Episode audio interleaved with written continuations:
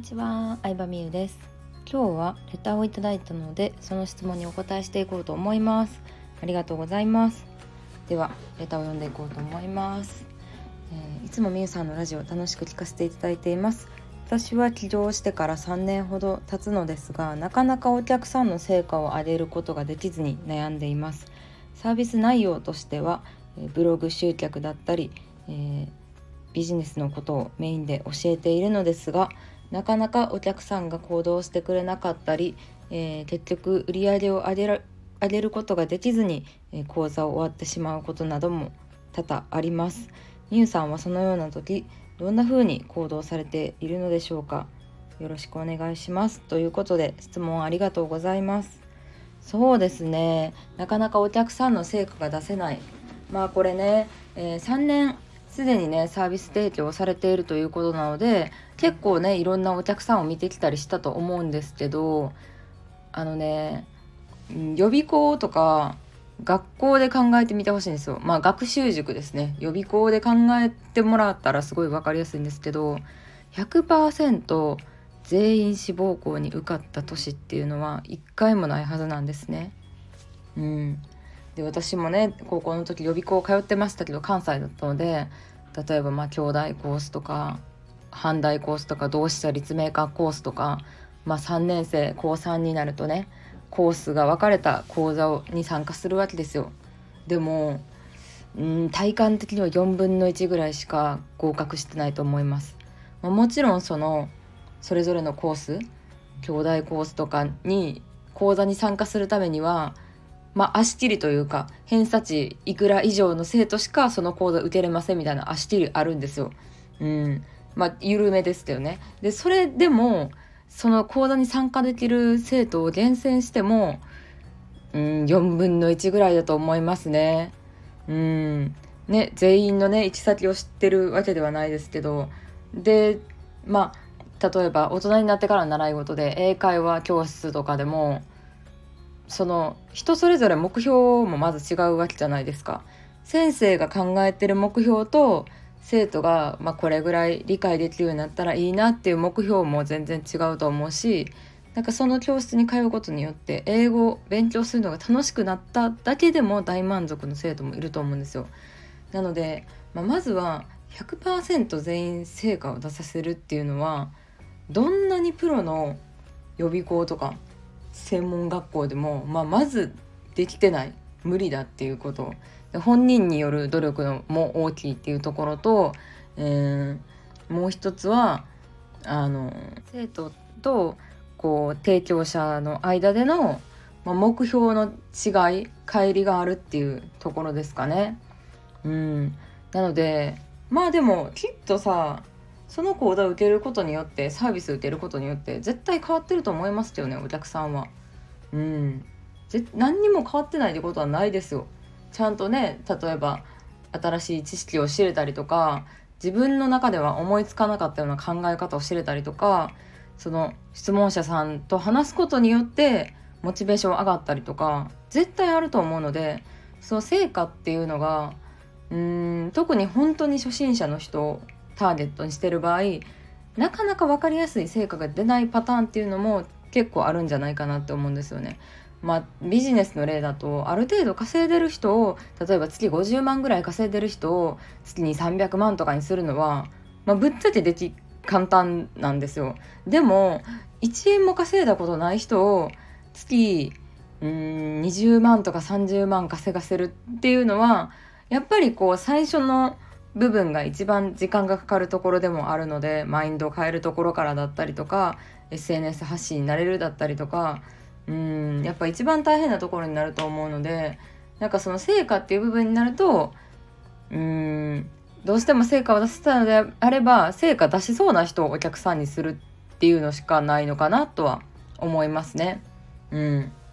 なので成果にこだわるのであれば成果出しそうな人だけをお客さんとして受け入れる、まあ、塾とかでもそうだと思うんですけど塾ってあのななんですかね。あの塾がやってる模試あるじゃないですか。河合塾とかの模試あるじゃないですか。でその模試で成績良かったら塾からスカウト来るんですよ。でこれ友達が受けてたんですけどまあとある模試で全国1桁ないとかなったらなんか塾から連絡来て特待生でいいので入ってくださいみたいなスカウト来るんですね。これってまさにそのね言ったら学校に合格できそうな生徒を集めてるわけじゃないですか。もうそのね講座の費用半額でいいのでとかもう無料でいいので来てくださいみたいなそうだからそういう感じで結果を出しそうな人をあのお客さんにするっていう考え方もありです。まあ、これはですね出版社とかまさにそうだと思うんですよね。最近 YouTuber とかインスタグラムでフォロワーの多い人が本を出すケースっていうのが増えてきましたけど、ね、昨今本が売れにくいとか本屋さん自体も減ってるとかもあの活字を読めない人が増えてきてるとか言って出版社も焦ってるわけですよ。でも本は売っていかなきゃいけない。出版社としての売り上げを作っていかなきゃいけないってなった時にじゃあすでにファンいる人と組んだらいいんちゃうって考えに至るわけなんですよね。すでに YouTuber としてチャンネル登録者100万人ぐらいいたらその100万人のチャンネルであの自分の会社で作った本を宣伝してくれるわけじゃないですか。本を出すことになりましたって宣伝してくれるってことはまあそこそこ100万人いたら5万部ぐらいは売れるんじゃないかみたいな。他の YouTuber とかも紹介してくれたりして。ってことであのもう強き者と組むっていう世界ですよね。完全に本の出版とかは。うん、もう売れそうな人と組むっていう。で出版まあ私実際にこれは出版プロデューサーの方とお会いした時に聞いた話なんですけどうん。まあ出版本を出すっていうのもビジネスやから全然売れない人全然ファンがついてない人の本を出すっていうのは正直難しくて、うん、だからファンがいる人と組む。もう価値格のお客さんを集めるようにしてるっていうのを話されてたんですよ。うん、でそうすると、まあ、出版プロデューサーっ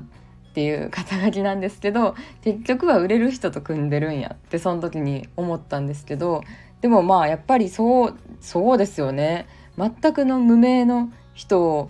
売る本一冊で有名にするっていうのはどうしても難易度が高いしそれは何人もプロデュースしてたらたまにそういう人も出てくるかもしれないですけど一つの本をきっかけにメディアに出るみたいな人出てくるかもしれないですけどやっぱり出版社としても売り上げを立てていかなきゃいけないので、まあ、すでにファンがいる人とかすでにサービスを持ってる人すでに有名な人と組むっていう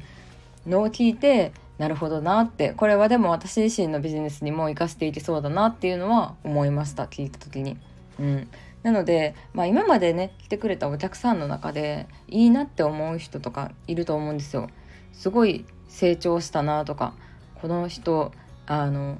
すごい素直で伸びてあの売れるようになったなっていう人とか良かったなってお客さんいると思うんですよ売り上げだけに限らず。でそういうお客さんが、うん、自分のどういうところを魅力に感じてくれたのか自分のどういうところにいいなと思ってサービスを買ってくれたのかっていうのをヒアリングするのが一番いいんじゃないかなと思います。今まで来てくれたお客さんで理想の人がいたらその人みたいなお客さんを集めるっていう感じで集客をしていけばきっとお客さんの成果っていうのは変わってくるんじゃないかなって思いますね。うん、なのでそういうあの理想のお客さん像っていうのが明確になってないとやっぱりねあの最初ほどさ売り上げのためにとにかく集客しなきゃっていう風になっちゃってでどんどん悪循環になっちゃうとちょっと成果出せなさそうな人ばっかりが来てしまったなっていうことにはなるのでまあ全員が全員そうじゃなくてもなんとなく自分の中で理想のお客様像っていうのを決めておくといいんじゃないかなと思います。まあ、今回いろんな話をしてきたわけなんですけどうん、まあ、結局は成果の定義をどうするかっていう話とうん成果にこだわりたいのであれば結果を出してくれそうな人を集めるっていうまあ私の個人的な意見ではそういう感じですかね。はいということで今回はお客さんの成果がなかなか出ないというお悩みに答えてみました。質問ありがとうございました。他の方もね、えー、聞きたいこと相談したいことなどあったら是非レターで送ってきてください。ではでは。